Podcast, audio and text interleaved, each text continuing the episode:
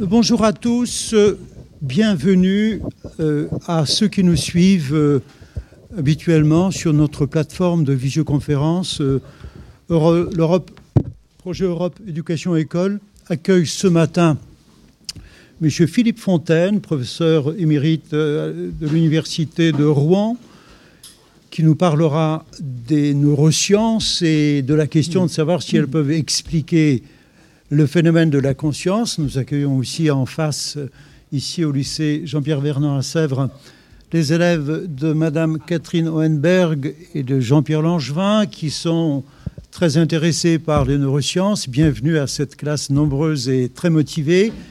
Et je ne voudrais pas oublier évidemment les élèves du lycée Jean Rostand à Caen qui sont avec nous autour de Benjamin Ouedraogo, professeur de philosophie, ainsi que les anonymes qui nous suivent en mode de simple spectateur. Je me permets juste de vous faire savoir que ce programme diffusé en direct sur Internet sera disponible d'ici 3, 4, 5 jours au plus tard en vidéo sur le canal Dailymotion du programme Europe Éducation École, ainsi que sur de nombreuses applications de podcast comme iTunes par exemple, comme Deezer ou Spotify, où il suffit de taper le mot, le projet Europe Éducation École et vous aurez à votre disposition la version audio de ces cours, de ces conférences et de ces échanges que nous diffusons habituellement jeudi matin et parfois jeudi après-midi. Je vous souhaite une excellente journée, une matinée en tout cas, si vous restez avec nous pour écouter M. Fontaine. Je le remercie beaucoup d'avoir pris la peine de venir de si loin, partir à 5 heures du matin pour être avec vous ici. Il vous réservera 5-6 minutes avant la fin de la première partie pour vos questions, si vous en avez. Et en tout cas, pour ceux qui veulent discuter davantage, il y aura beaucoup de place à partir de 11h10. Merci, cher Philippe. On s'abandonne au plaisir de t'écouter. Merci beaucoup, c'est très gentil. Voilà, donc je vais euh, euh, traiter euh, de la question proposée. Les neurosciences permettent-elles de rendre compte de la conscience humaine? Alors, cette réflexion que je vous propose sur les développements considérables des sciences du cerveau, hein, qu'on appelle les neurosciences, depuis un certain nombre de, depuis quelques décennies, c'est quand même une science très récente, euh, ne vise pas, mon, propos ne vise évidemment pas euh, à contester la valeur ni les résultats de leurs recherches, des recherches de ces sciences, mais beaucoup plus modestement à discuter euh, les prétentions et les enjeux de ces neurosciences.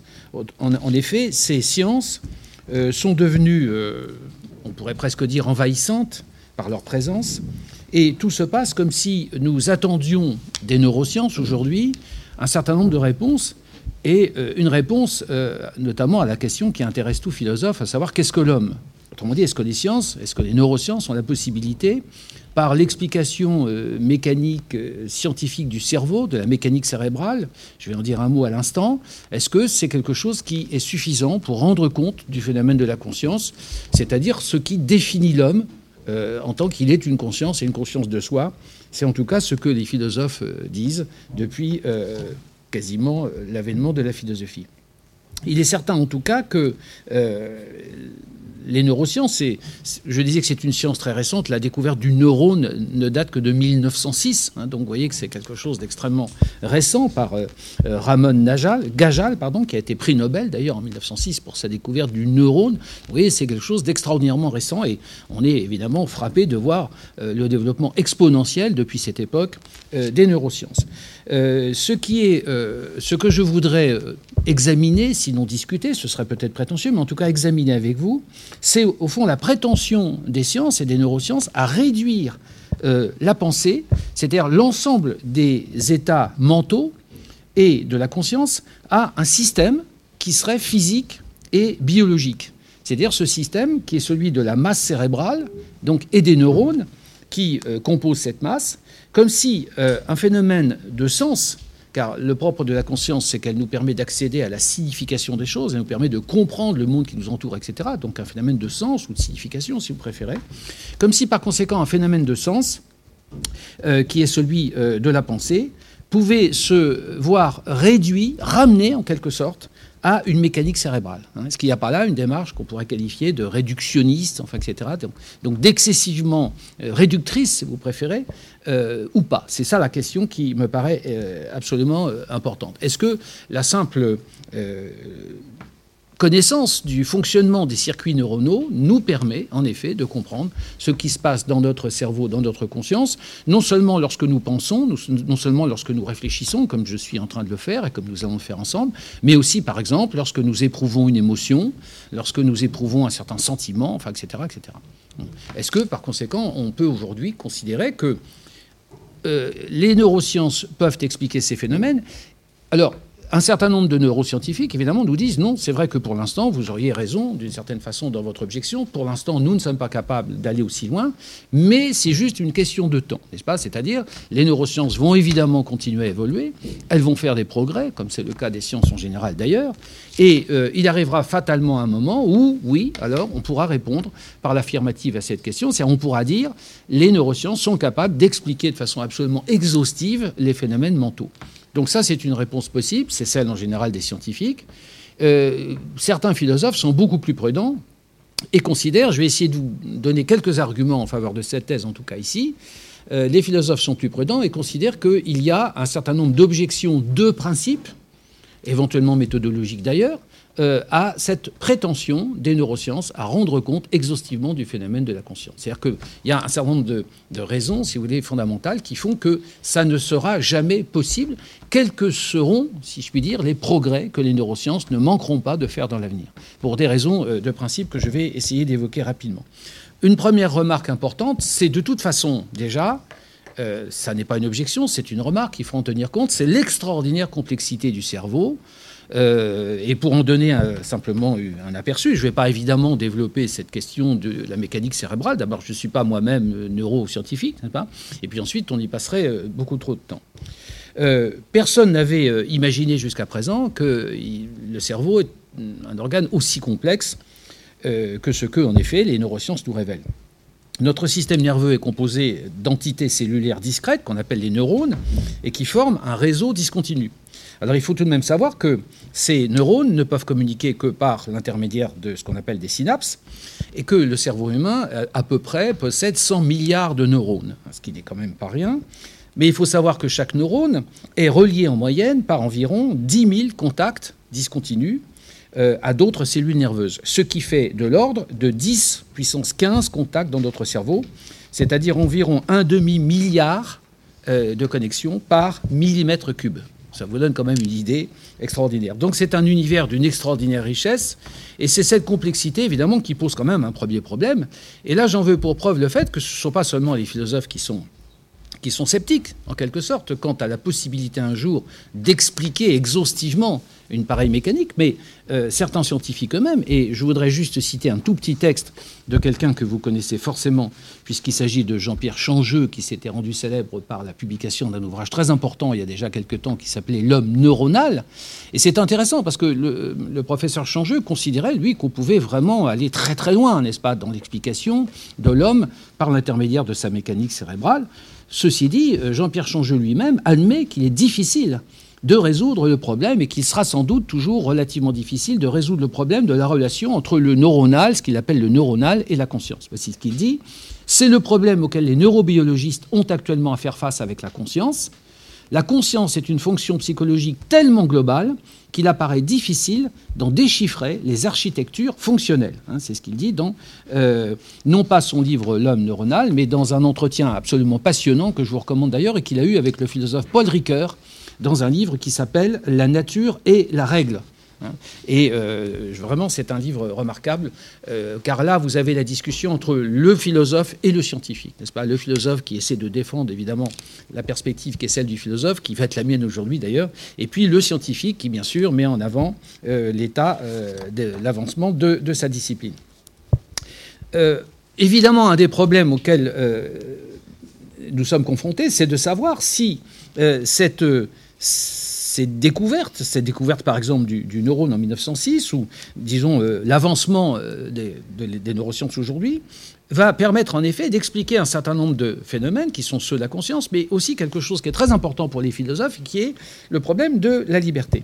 Autrement dit, est-ce que le développement euh, des neurosciences ne pose pas indirectement aux philosophes une question redoutable, voire une objection, qui est de savoir si le cerveau, tel que nous le déchiffrons de plus en plus, de mieux en mieux, je dirais, autorise ou non à revendiquer une liberté pour la conscience, c'est-à-dire une faculté de nous déterminer nous-mêmes à agir, de dire oui ou non à ce qui euh, apparaît.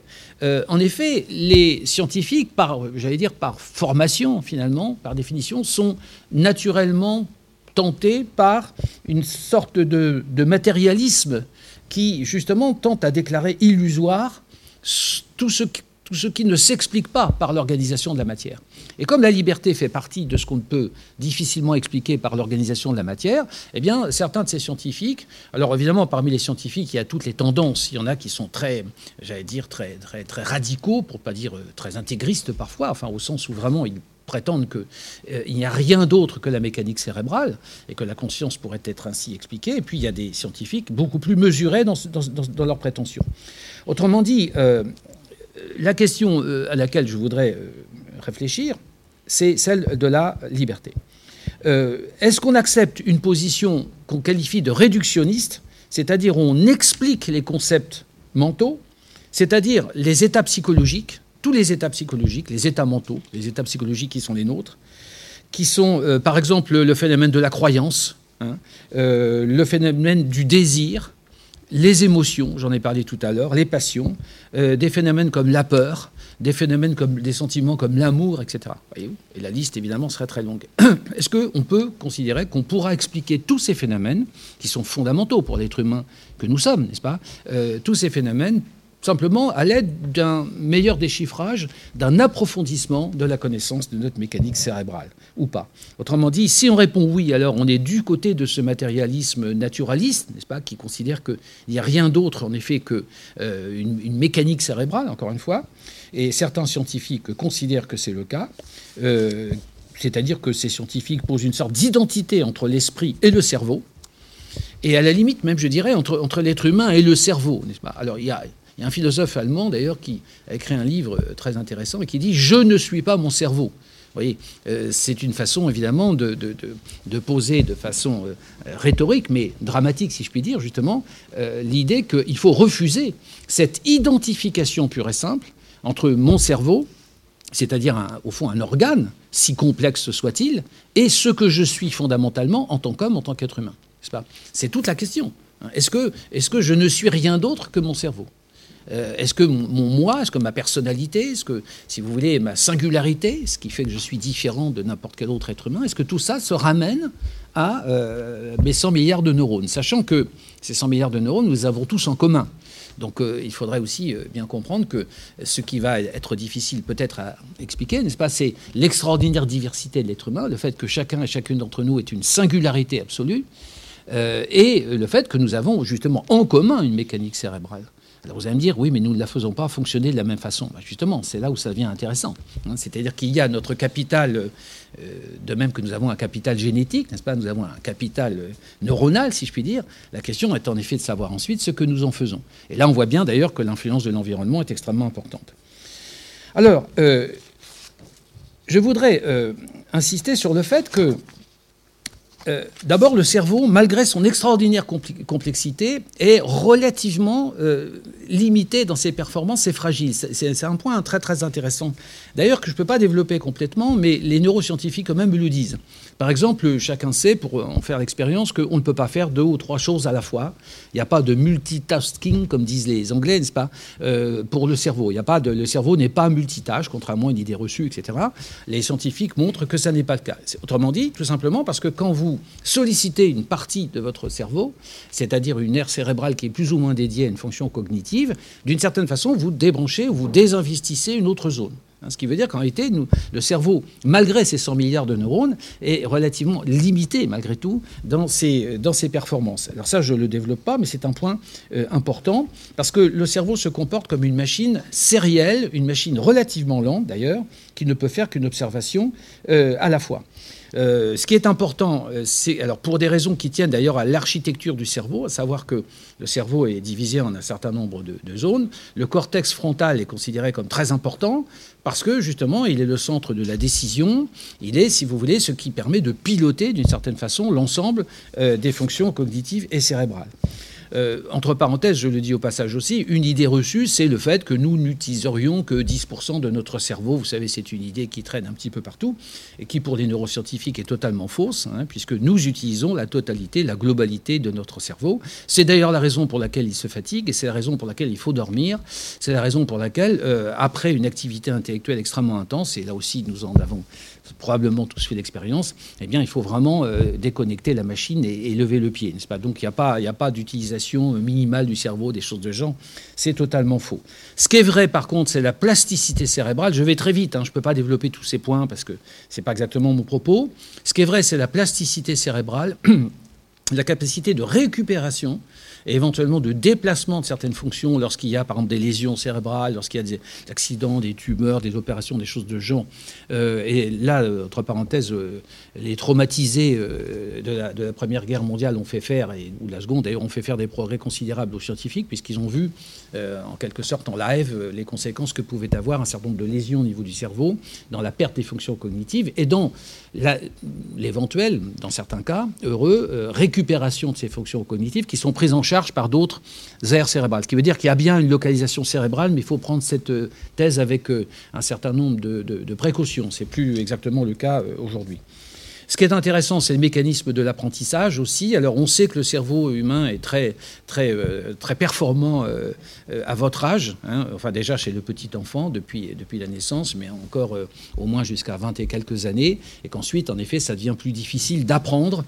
ça devient plus difficile, par exemple, au niveau des langues, étrangères, des langues étrangères, mais pas seulement. Enfin, toutes les techniques qu'on peut apprendre. Et on sait d'ailleurs que, de ce point de vue-là, le cerveau enfin, constitue une espèce de capital euh, important, de, potentiel, si vous voulez, mais que justement, selon l'environnement auquel l'individu, le, petit enfant, est confronté depuis la naissance, selon cet environnement, euh, eh bien, certaines de ses potentialités vont se développer et d'autres vont plus ou moins tomber euh, en, déshérence, n'est-ce pas?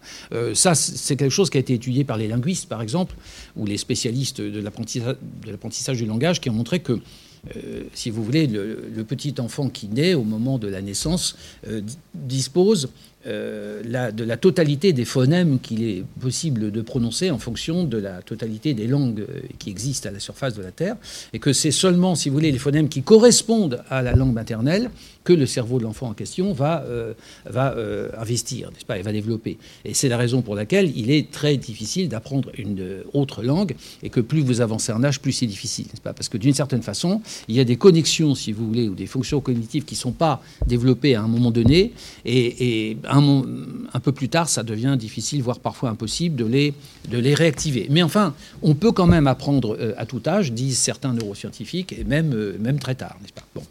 Donc euh, là-dessus, euh, je voudrais quand même donner une petite note d'optimisme.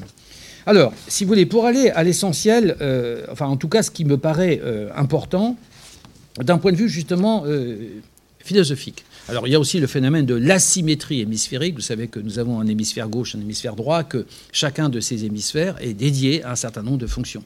Mais là aussi, euh, encore une fois, il peut y avoir une transition, il peut y avoir une sorte de, migration de certaines fonctions d'un hémisphère à l'autre lorsque l'hémisphère originel est, lésé ou subit un certain nombre de, dommages. Mais il y a quand même, il y a quand même euh, des fonctions bien précises euh, qui sont investies dans tel ou tel hémisphère. alors, donc, ce qui veut dire que sur la question qui intéresse aussi les philosophes du rapport entre l'inné et l'acquis, par exemple, vous voyez, il faut rester sur une base euh, que les neuroscientifiques eux-mêmes, globalement, je crois, admettent, à savoir qu'il y a une extraordinaire euh, potentialité du cerveau humain, donc en termes d'innéité, si je puis dire, c'est-à-dire que le cerveau est potentiellement capable d'une extraordinaire euh, multiplicité de, tâches, de fonctions, euh, d'expérience, etc. Et que c'est véritablement euh, le, milieu, n'est-ce pas C'est véritablement la situation à laquelle l'enfant va être confronté depuis son plus jeune âge qui va déterminer les, fonctions qui vont être investies ou pas et qui vont faire que cet enfant va devenir opérationnel dans un certain nombre de fonctions et peut-être peut-être pas dans d'autres. C'est-à-dire que si j'apprends par exemple à jouer de, un instrument ou si je fais de la musique depuis mon plus jeune âge, j'ai quand même beaucoup plus de chances de devenir un bon musicien que si c'est pas le cas, que si je ne baigne pas dans un milieu où il y a de la musique, que si mes parents ne sont pas musiciens, etc. Avec évidemment toutes les exceptions qu'il y a, comme toujours, euh, dans ce genre de règles. Mais quand même, il y a une stimulation qui fait que euh, vont se développer des fonctions qui ont été euh, stimulées très vite. Alors, un problème quand même sur lequel les philosophes et les scientifiques tombent à peu près d'accord, euh, quant aux difficultés auxquelles les neurosciences peuvent être confrontées, c'est finalement un problème méthodologique, ou plutôt un problème de définition. C'est-à-dire le problème difficile de la définition de la conscience, justement. Hein, parce que j'ai proposé comme intitulé Est-ce que les neurosciences peuvent expliquer la conscience? Mais le problème, c'est que, justement, là, on touche du doigt une première difficulté redoutable, qui est une difficulté euh, qui n'est pas simplement rhétorique. C'est-à-dire, qu'est-ce que c'est que la conscience? Vous pourriez dire Bon, bah oui, c'est une question stupide, parce que tout le monde sait ce que c'est que la conscience, mais pas du tout. En réalité, euh, on s'aperçoit qu'il est très difficile de définir la conscience. Pourquoi? Tout simplement parce que vous ne pourriez définir la conscience que si vous pouviez mettre à distance, en quelque sorte, cette conscience que vous tentez de définir. C'est-à-dire que si vous pouviez objectiver euh, cette conscience, que si vous pouviez, euh, pour prendre une image, la mettre devant vous. Mais vous ne pouvez pas, puisque pour définir la conscience, vous allez utiliser votre conscience. Pas? Et donc, on s'aperçoit qu'ici, il y a une difficulté qui est que nous n'avons pas la moindre possibilité de mettre à distance notre propre conscience. Tout ce que nous vivons, tout ce que nous pensons, tout ce que nous disons, est d'ordre conscientiel, enfin si je puis dire, c'est-à-dire que c'est lié à l'opération de la conscience. Nous ne pouvons pas sortir de notre conscience, pas plus que nous, pourrions sauter par-dessus notre ombre ou je ne sais trop quoi. Autrement dit, la conscience de l'expérience n'est rien d'autre que l'expérience de la conscience. Je, ne veux pas jouer avec les mots. je veux simplement montrer que par là, l'expérience de la conscience, c'est quelque chose dont nous ne pouvons pas nous exonérer, dont nous ne pouvons pas sortir d'une certaine façon. Et donc on s'aperçoit qu'en réalité, la conscience est un objet, entre guillemets, qui a une extension illimitée, puisqu'elle est euh, indissociable de tout ce que nous vivons, de tout ce que nous ressentons, de tout ce que nous pensons, évidemment, etc. etc., Et donc, du coup, euh, la conscience est la perspective à partir de laquelle tout nous apparaît. Mais dans ces conditions-là, il n'y a euh, il est extrêmement difficile pour un scientifique donc de considérer que la conscience est un objet que l'on peut observer. Comme on peut observer, je ne sais pas moi, euh, un virus, euh, n'est-ce pas, ou une bactérie dans une éprouvette ou des choses de genre. Hein. Parce que justement, nous pouvons l'objectiver, nous pouvons la mettre devant nous, nous pouvons la soumettre à un certain nombre d'expériences, etc. Alors, c'est, je, n'insiste pas davantage, mais ces précisions sont importantes concernant le débat qui nous occupe, c'est-à-dire est-ce qu'on peut réduire justement cette conscience que nous sommes à peu près incapables de définir par ailleurs, n'est-ce pas, à une mécanique cérébrale ou pas? Et euh, selon un philosophe extrêmement important, contemporain, euh, euh, qui a écrit un livre remarquable, qui m'a beaucoup aidé d'ailleurs, je dois vous le dire, qui s'appelle Michel Bidbol, euh, qui a écrit un livre qui s'appelle La conscience a-t-elle une origine, publié chez Flammarion en 2014, je crois. Et Michel Bitbol, qui a été un de mes collègues d'ailleurs, est un homme absolument remarquable, qui est à la fois docteur en médecine, spécialiste de la mécanique quantique et euh, professeur agrégé de philosophie, donc ça vous donne un aperçu de, de, ses compétences, n'est-ce pas? Il sait à peu près de quoi il parle et a écrit un livre remarquable. Et lui-même dit que les neurosciences reposent sur ce qu'il appelle un coup de force définitionnel, c'est-à-dire que il dit une pseudo-caractérisation tronquée est retenue pour la conscience afin de rendre plausible la quête de sa genèse par un mécanisme biologique et ou physique. La citation est un peu compliquée, mais j'explique rapidement. Ça veut dire ce qu'il considère, lui, c'est que les scientifiques réduisent la conscience, ou plutôt définissent la conscience d'une manière qui est un peu euh, restrictive et abusive, mais ils le font pourquoi? Parce qu'ils ne peuvent pas faire autrement. S'ils veulent en effet espérer expliquer cette conscience-là, par la mécanique cérébrale. S'ils reconnaissaient l'extraordinaire complexité de la conscience ou la difficulté à laquelle je viens de faire euh, allusion, quant à, la, définition de la conscience, euh, leur projet de, réduire n'est-ce pas, cette conscience à une mécanique cérébrale deviendrait extrêmement difficile. Autrement dit, euh, ce qui apparaît, n'est-ce pas, c'est qu'il y a un certain nombre de présupposés chez les neuroscientifiques. Je ne peux pas vraiment les développer, c'est un sujet passionnant, et Michel Bidwell, dans son livre, en fait un, remarquable inventaire, c'est à peu près exhaustif. Euh, on fait comme si, au fond, la conscience, c'était quelque chose de, dit-il, de diaphane, de transparent, qu'on pouvait traverser, qu'on pouvait aller chercher là où elle est, etc.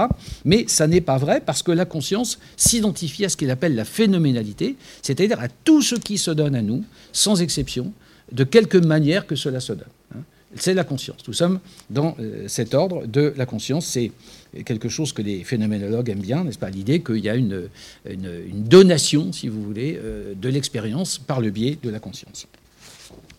Alors, euh, un exemple de ce coup de force définitionnel de la conscience par certains neuroscientifiques, repéré par certains philosophes, c'est que du coup, les scientifiques, ils procèdent de la façon suivante, ils évacuent ce qui les gêne. Alors par exemple, vous avez des ouvrages, j'en ai lu quand même un certain nombre, n'est-ce pas, où on vous dit que euh, bah, la liberté, par exemple, ou le libre arbitre, bah, c'est une lubie de philosophe, en, gros, n'est-ce pas Qu'il n'y a rien de tel qui existe. Euh, forcément, parce qu'on n'en trouve pas trace. Si vous regardez euh, votre, si vous regardez le cerveau, n'est-ce pas Si vous faites un, scanner ou un IRM du cerveau, vous voyez pas la liberté. C'est évident. Hein, vous ne voyez pas l'idée du libre arbitre, vous ne voyez pas quelque chose de ce genre. D'ailleurs, vous voyez à peu, près rien, à part, en effet, si, une, matière cérébrale, des neurones, des choses de ce genre. Hein. Donc c'est tout le problème sur lequel je voudrais euh, m'acheminer maintenant. C'est-à-dire qu'il y, a, y, a deux, y a deux obstacles majeurs à l'étude de la conscience. Et je voudrais y faire allusion parce que certains d'entre eux sont quand même relativement bien reconnus par les scientifiques eux-mêmes. Euh, le premier problème, alors là, il est, à mon avis, considérable, c'est ce qu'on a appelé le fossé explicatif. Le fossé explicatif. Alors, de quoi s'agit-il? Eh bien, euh, la question est, de savoir si on peut, s'il est possible ou non, de passer euh, de la mécanique cérébrale à la conscience en appliquant une sorte de principe qui serait le principe de la cause à l'effet. Autrement dit, autrement dit, est-ce qu'on peut établir une corrélation de cause à effet entre des phénomènes que l'on peut enregistrer au niveau du cerveau, et vous savez qu'aujourd'hui c'est relativement facile de le faire parce qu'il y a eu des progrès dans le domaine de ce qu'on appelle l'imagerie euh, médicale, et cérébrale en particulier. Donc effectivement, on sait observer beaucoup de choses et on voit plein de choses. On est capable de vous dire euh, si on vous met des électrodes sur la tête au moment où vous commencez à rêver, ou enfin des choses de genre, quel type d'activité, même à limite mentale, vous pouvez avoir. Ça, c'est quelque chose qu'on sait faire. Mais alors la question qui se pose, et c'est ça le fossé explicatif. Hein, fossé explicatif, c'est que euh, rien ne prouve, n'est-ce pas, qu'il est possible d'établir une corrélation entre certains états du cerveau, tels qu'on peut en effet les enregistrer avec un tracé, euh, etc., sur un écran, et euh, un phénomène de sens, c'est-à-dire ce que le sujet est en train de penser ou d'éprouver à ce moment-là.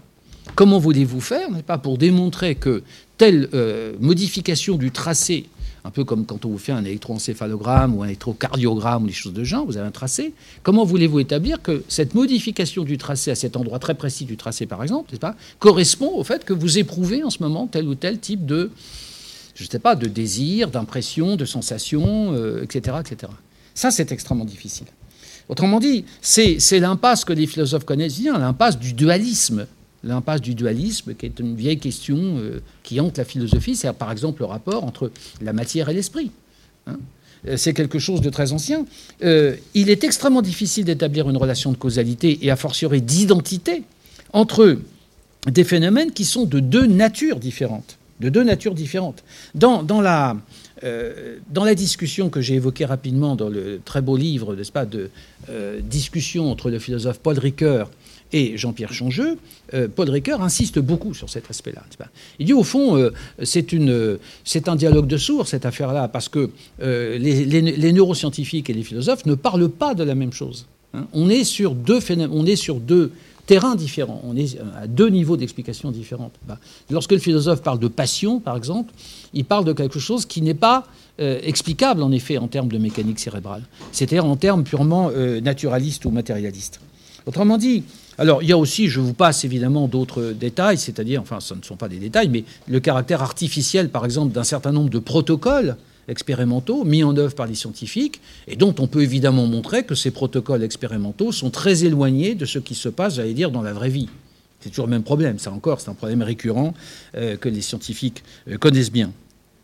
Donc, si vous voulez, fossé explicatif, on pourrait dire un gouffre explicatif entre, d'une part, les états mentaux, les états mentaux, hein, tout ce que vous éprouvez, etc., qui sont des phénomènes de sens, les états mentaux, et d'autre part, euh, un processus ou des processus physiologiques. Si vous voulez, la question pour un philosophe, c'est jusqu'à quel point un phénomène de structure, de structure mentale, de structure cérébrale, jusqu'à quel point un phénomène de structure, de structure peut-il rendre compte d'un phénomène de sens, d'un phénomène de signification? C'est ça la véritable question.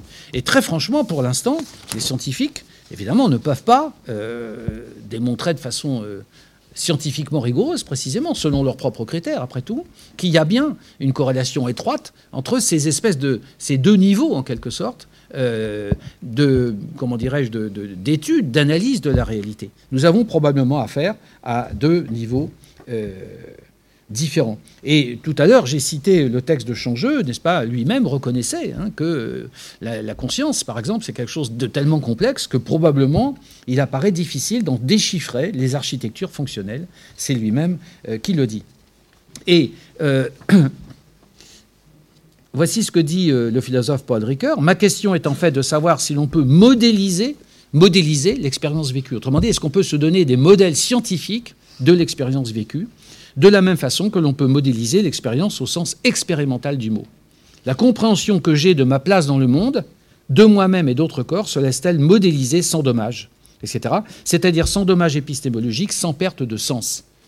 Est-ce que, est que, le fait de, ramener euh, mon rapport au monde à un phénomène euh, purement cérébral ne va pas me faire perdre quelque chose d'extraordinairement important, qui est justement ce qui pour moi, en tant qu'être humain, fait sens ce qui fait sens, c'est-à-dire le sens que j'ai dans la relation que j'ai avec moi-même, dans la relation avec les autres, dans, les, à travers les passions que j'éprouve, à travers l'amour que je peux éprouver pour quelqu'un, par exemple, etc. etc.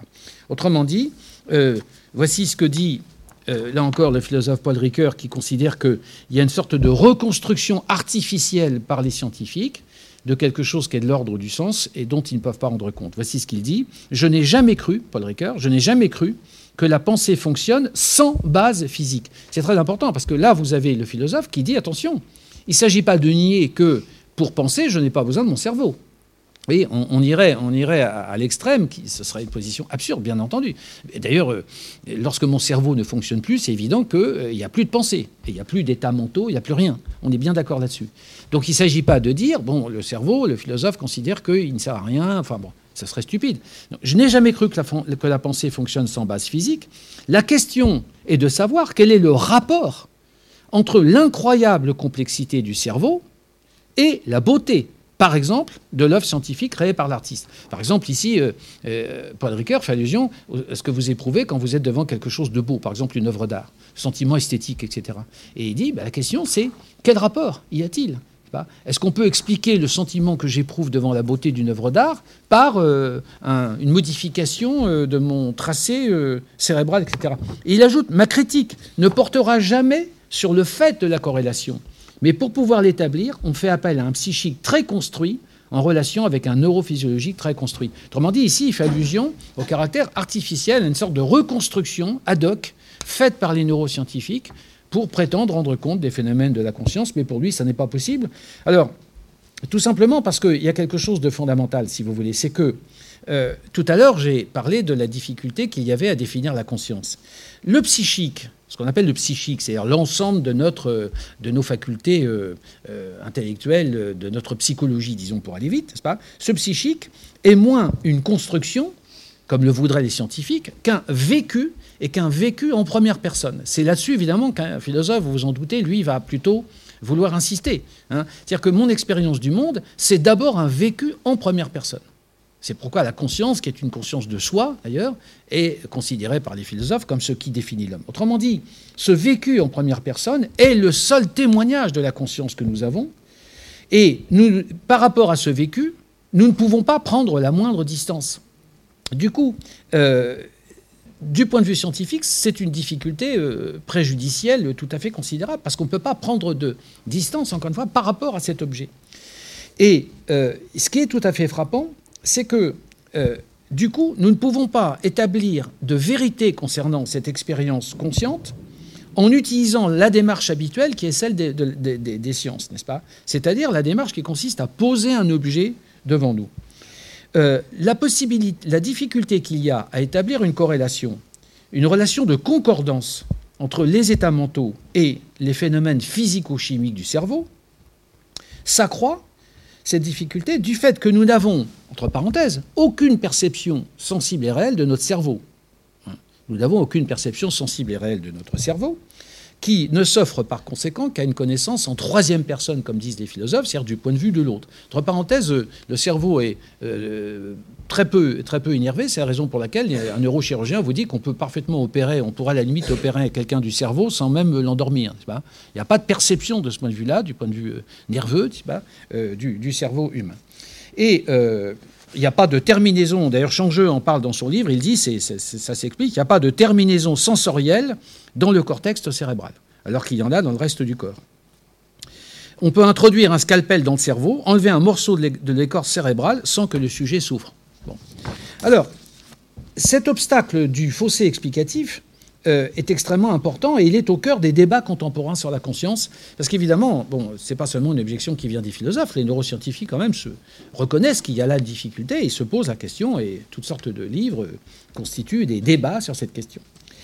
Euh, et euh, évidemment, même si certains euh, neuroscientifiques bottent en touche, si je puis m'exprimer ainsi, en disant que oui, bon, il y a une difficulté, mais on la résoudra un jour, c'est simplement lié au fait que les neurosciences ne sont pas encore suffisamment avancées. En réalité, les philosophes pensent qu'il s'agit d'un fossé ontologique, ontologique, c'est-à-dire qui concerne l'être même de ce dont nous parlons. Il y a, il y a irréductibilité des propriétés physico-chimiques du cerveau au vécu de la conscience. Voici ce que dit Paul Ricoeur. Je n'exclus pas du tout la possibilité de progresser dans la connaissance scientifique du cerveau, mais je m'interroge sur la compréhension de la relation entre cette connaissance et le vécu. À ce stade de notre débat, je dirais que nous comprenons soit un discours psychique, c'est le cas du philosophe, qui euh, réfléchit sur son vécu en première personne, soit un discours neuronal, mais que leur relation fait problème parce que nous n'arrivons pas à inscrire leurs liens à l'intérieur de l'un ou de l'autre. Nous avons énormément de peine à constituer le troisième discours, c'est-à-dire à établir la relation, justement, entre les deux phénomènes. Euh, un certain nombre de philosophes, par conséquent, vont soutenir une thèse qui est le fait que, la thèse du caractère irréductible euh, de la conscience à toute explication causaliste, causaliste, c'est-à-dire qui établit ou qui veut établir une relation de cause à effet, en termes de corrélats neurobiologiques. Par exemple, alors, euh, certains de ces philosophes, Francisco Varela, par exemple, mais il n'est pas le seul, euh, prend des exemples. Euh, par exemple, si vous prenez l'exemple de la chaleur, n'est-ce pas? Eh bien, on peut identifier la chaleur, en général, au processus objectif microscopique, etc. Bon, c'est-à-dire que on va voir que dans la chaleur, il y a un certain nombre de choses qui se passent au niveau du cerveau. Mais ça n'a rien à voir avec ce que vous éprouvez, vous, quand vous éprouvez le sentiment de la chaleur. De la même façon, on a montré cet exemple aussi, on a pris, pris l'exemple de, de, la couleur, et euh, c'est le processus donc, de réduction des scientifiques qui est mis en avant, dans la mesure où ce qui a été réduit à l'énergie cinétique moléculaire n'est pas la sensation du chaud et du froid, mais une variable thermodynamique objectivée. Bon, c'est un peu compliqué. Ça veut dire que vous allez mettre en évidence une variable thermodynamique objectivée dans le cas de la, de la couleur, au niveau de la perception visuelle, Hein. Mais seulement, ça n'a rien à voir avec le fait que l'individu va euh, voir tel ou tel type de couleur. Hein. C'est-à-dire qu'on voit bien que ce qui est vécu de manière sensible, j'allais dire, n'est pas explicable purement et simplement en termes, de, euh, en termes neurobiologiques. Euh, autrement dit, ce que ne capture pas l'entreprise réductionniste des sciences, c'est l'esprit, c'est la conscience. Hein. C'est l'esprit, c'est la conscience qui ne capture pas justement qui n'est pas capturé par l'entreprise réductionniste des sciences. Alors, euh, je crois qu'il faut que j'aille assez vite. Donc, je, m'achemine peut-être sur vers ce qui pourrait constituer une sorte de conclusion, si vous voulez, à, ce débat trop rapide, évidemment, puisque c'est tellement riche qu'il y aurait beaucoup de choses à, dire. Euh, d'une certaine façon, oui, alors, un dernier argument quand même, euh, du côté des scientifiques et par exemple du côté des médecins. Vous savez sans doute que lorsque quelqu'un, lorsqu'on s'interroge, si vous voulez, sur euh, l'état euh, psychique ou psychologique d'un individu, et c'est un phénomène que par exemple les médecins réanimateurs, anesthésistes connaissent bien, bah, quels que soient les progrès extraordinaires de l'imagerie cérébrale, vous serez frappé comme moi probablement par le fait que le médecin parle au patient, n'est-ce pas? Et que c'est finalement la réponse du patient, la nature de cette réponse, le caractère de cette réponse, qui permet au médecin de savoir si l'individu est conscient ou non. Donc il y a quelque chose qui est extraordinaire. C'est que là, on voit bien qu'aucune espèce de, type d'enregistrement, euh, grâce au progrès de l'imagerie cérébrale, ne remplace avantageusement la relation que le médecin ou que le scientifique va avoir avec le patient en, lui parlant, en lui demandant des choses. Par exemple, vous, avez un accident, vous avez un grave traumatisme, vous êtes dans une sorte de coma ou d'état euh, très proche, n'est-ce pas? Eh bien, on va vous parler on va faire en sorte que vous restiez conscient plus longtemps possible, on va vous poser des questions, etc. Et grâce à ces questions, on va voir dans quel état psychologique, enfin psychique plutôt vous êtes. On voit bien que là, donc si vous voulez, c'est le témoignage de la conscience en première personne, comme on dit, qui émane du sujet lui-même, qui va permettre de, euh, de statuer en quelque sorte sur euh, le niveau de conscience de l'individu. Donc ça, c'est extrêmement intéressant. Parce que vous voyez, ça renforce la thèse des philosophes, selon lequel c'est bien le vécu en première personne qui est extrêmement important.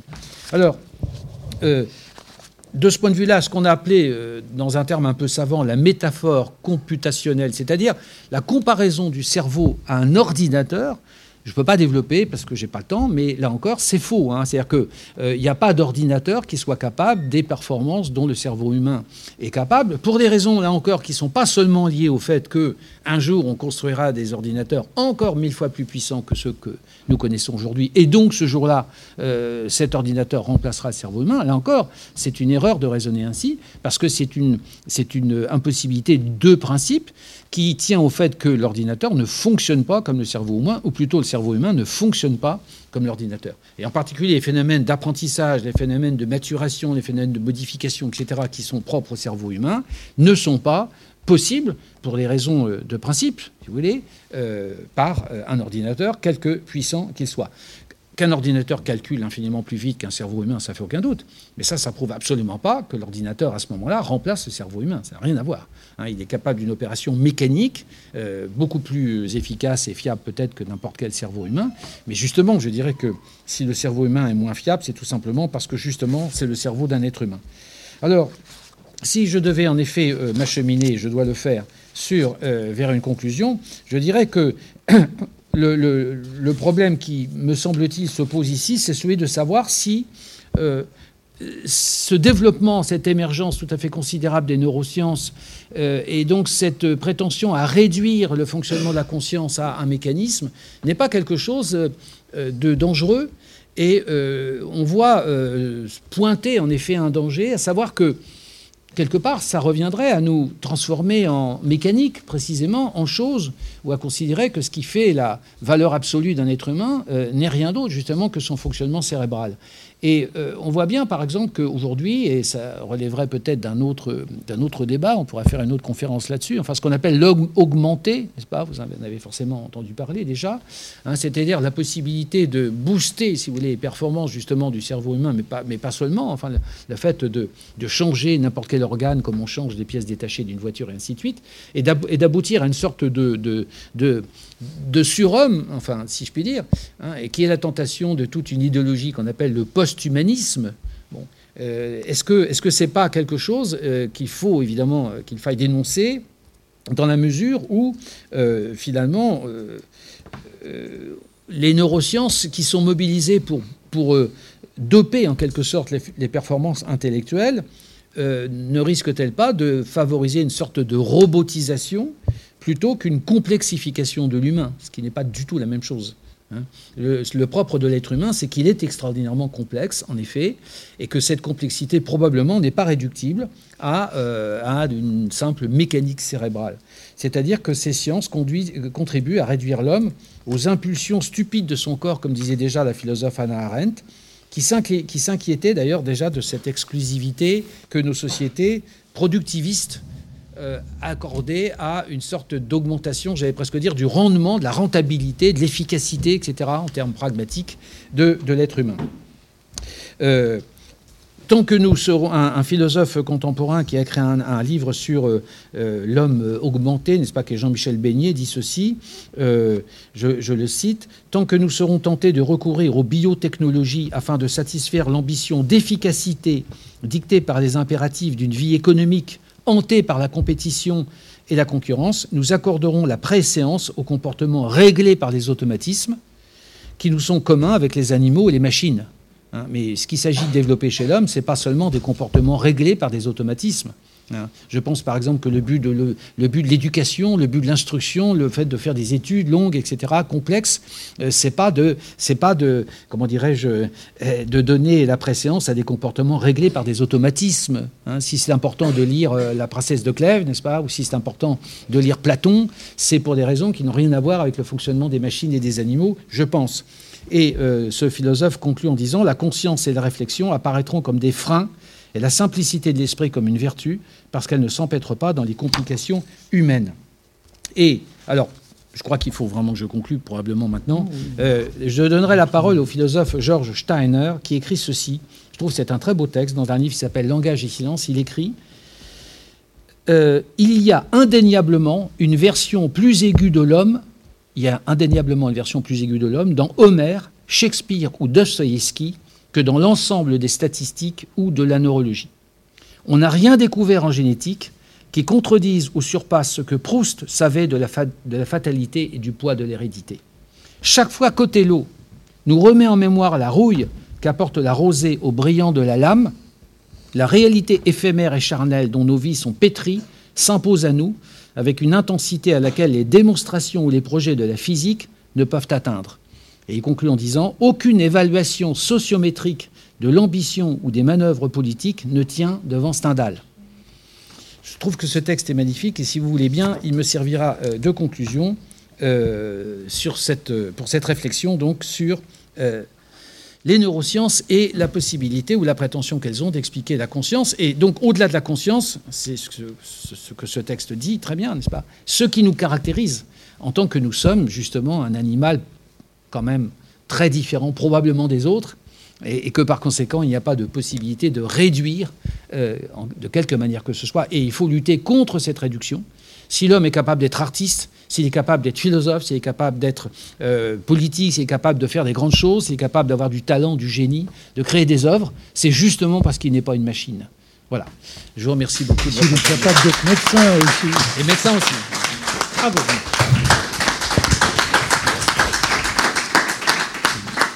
Merci à Philippe Fontaine. Eh bien, chers élèves, la parole est à vous. Si vous voulez faire un commentaire, poser une question, bienvenue. Ici, il y a une place qui vous attend, s'il vous plaît. Bienvenue.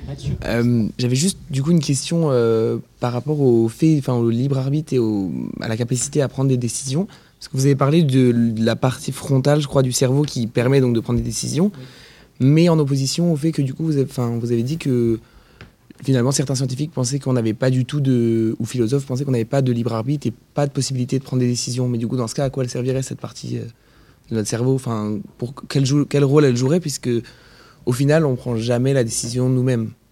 Oui, alors évidemment, c'est une, très bonne question parce qu'elle est au cœur de notre, de notre réflexion hein, sur, sur le rapport entre la, perspective philosophique et la, perspective scientifique. Mais justement, c'est, si vous voulez, c'est toute l'ambiguïté euh, de la position des scientifiques. C'est-à-dire que euh, on reconnaît, les scientifiques euh, reconnaissent parce que Bon, ça, c'est quelque chose qu'on peut mettre euh, relativement en évidence grâce à l'imagerie médicale. C'est-à-dire qu'on s'aperçoit que quand un individu veut prendre une décision, en fait, cette décision, elle se prend à un moment donné dans son cerveau un peu en avance. Hein. c'est quelque chose qu'on peut euh, enregistrer euh, et que les scientifiques savent faire. le, problème, c'est que la question de fond subsiste. La question de fond, c'est qu'est-ce qui prend une décision J'ai envie de dire, qui est-ce qui prend une décision en moi? Lorsque moi, individu, monsieur X ou Y, je prends une décision, est-ce que c'est mon cerveau qui prend la décision? Sous prétexte qu'en effet, l'air euh, cérébral dans laquelle, euh, enfin, comment, vous dire, qui, s'allume en quelque sorte quand je prends une décision, c'est en effet le, cortex frontal. Mais encore une fois, on, bute toujours sur la même difficulté. Ça ne si, lorsque je prends une décision, j'ai bien une certaine partie de mon cerveau qui travaille, mais ça ne veut pas dire que c'est cette partie de mon cerveau qui travaille qui a pris la décision. Voyez-vous Qui a pris la décision à place. D'autant plus que, ce qui est amusant quand même, c'est que nous avons encore une fois à peu près tous le même cerveau. J'ai indiqué ça tout à l'heure. Mais nous ne prenons pas tous les mêmes décisions. D'autre part, nous savons très bien que la décision que je vais prendre est, tributaire de ce que je suis, de ma personnalité. Comment allez-vous expliquer, par exemple, que dans une situation absolument identique, deux individus, ou trois ou dix, vont prendre des décisions différentes? Tout le monde le sait, par expérience, c'est très facile à, mettre en œuvre. Euh, autrement dit, on sait aussi, par exemple, que les décisions que je vais prendre dans ma vie, elles sont fonction de quoi? Elles sont fonction de ma personnalité, mais cette personnalité, elle est fonction de mon histoire les décisions que je vais prendre sont liées à ce que j'ai vécu dans le passé. Je ne vais, je vais, je vais, pas appréhender une même situation que mon voisin parce que euh, bah, je n'ai pas la même personnalité que mon voisin et parce que, parce que je n'ai pas la même histoire, parce que je n'ai pas le même âge, parce que je n'ai pas le même sexe, parce que, etc. Je n'ai pas les mêmes parents, parce que moi j'ai plus ou moins bien liquidé mon complexe de Deep ou je sais pas quoi, enfin, lui, et, ainsi de suite. Bon, C'est-à-dire que là, on s'aperçoit qu'en fait, si vous voulez, on revient toujours sur les questions posées par les sciences humaines et par la philosophie. C'est-à-dire qu'est-ce que c'est que qu'est-ce que l'homme? C'est pas une machine en effet. Hein. Donc, euh, en plus, c'est très intéressant la question des décisions. Donc, je vous remercie de votre question parce que la question de la décision, c'est, si vous voulez, euh, la question de la liberté. Hein. Si je peux décider de quelque chose, bah, ça veut dire que tout ne se décide pas sans moi.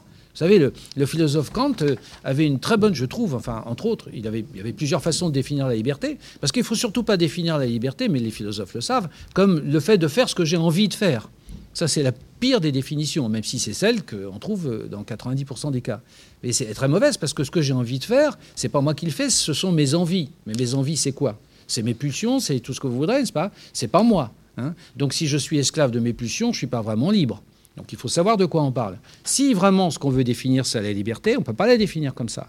La, liberté, c'est au contraire le fait que je peux avoir envie de faire quelque chose, mais pour des raisons, par exemple, rationnelles ou morales ou je ne sais pas quoi, je dis non à cette envie et justement, je ne la réalise pas. Là, je fais preuve de liberté. Là, je fais preuve d'autonomie, de force mentale, de tout ce que, de caractère, de tout ce que vous voudrez. Et pour revenir à Kant, il dit quelque chose de très intéressant. Il dit la liberté, c'est le pouvoir de commencer absolument. C'est-à-dire que vous êtes libre lorsque justement vous êtes à l'origine de vos actes. Lorsque c'est vous qui avez posé un premier acte qui ensuite va en entraîner un certain nombre. C'est-à-dire que c'est vous qui êtes à l'origine de la chaîne causale. Si, si ce que je fais est le produit, est l'effet de quelque chose d'autre que moi. Je ne peux pas dire que je suis l'auteur de, mes actes, puisque l'auteur de mes actes, c'est ce qui m'a précédé en amont. Donc vous voyez, c'est très important de réfléchir sur la question de la décision, parce que si vraiment je suis libre, alors en effet, oui, je suis capable de décision. Et si je suis vraiment capable de décision au sens fort, alors je suis libre. Et ça, je ne vois pas comment, si vous voulez, euh, encore une fois, la mécanique cérébrale pourrait nous l'expliquer. Et je crois que donc, alors en plus, euh, bon, les philosophes savent aussi que derrière la question de la liberté, il y a la question de la responsabilité, il y a la question de, l'implication personnelle, il y a toutes sortes de choses comme ça qui disparaissent complètement si vous considérez que l'homme s'explique uniquement par, euh, comment dirais-je, euh, la circulation de ces neuromédiateurs chimiques au niveau de son cerveau.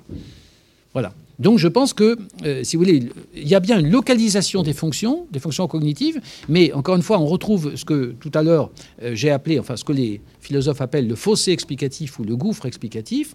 Euh, la question qui subsiste, c'est de savoir comment rendre compte d'un phénomène de sens par rapport à une mécanique cérébrale. Par exemple, on peut, on peut, si on vous endort, euh, on peut montrer que vous êtes, à un moment donné, euh, vous entrez euh, dans la phase dite de sommeil paradoxal, etc. Vous avez commencé à rêver, ainsi de suite. Très bien, mais on n'est quand même pas encore capable jusqu'à présent de dire de quoi vous rêvez. Alors c'est quand même ça qui est intéressant. Hein. on sait que vous êtes en train de rêver, mais, mais, mais, mais de quoi? Quel est votre rêve? Ça, c'est une autre paire de manches, n'est-ce pas? Vous voyez bien que là, il y a en effet une rupture à un moment donné. Il y a, il y a une solution de continuité, comme on dit. C'est-à-dire qu'on ne peut pas passer de l'un à l'autre de façon euh, entièrement satisfaisante. Voilà. Merci beaucoup. Je me permets de préciser encore deux ou trois petites choses puisque nous arrivons au terme de cette première partie du programme.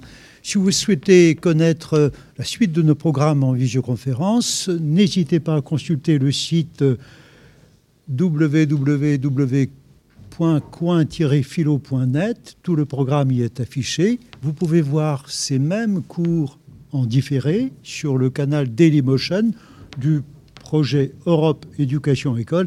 Et évidemment, n'hésitez pas à solliciter nos podcasts que nous commençons à partir de cette euh, séance euh, d'aujourd'hui sur iTunes, sur Deezer. Il suffit que vous tapiez sur ces, applications le projet Europe Éducation École. Vous pouvez les télécharger sur vos ordinateurs, sur vos tablettes, sur vos téléphones portables et les écouter à volonté. Merci infiniment de votre intérêt pour ce programme et merci à Philippe Fontaine. Et à tout de suite pour la deuxième partie du programme.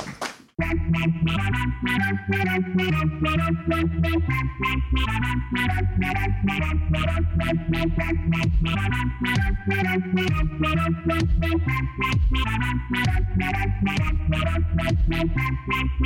स्मारक बड़ा स्मारक बड़ा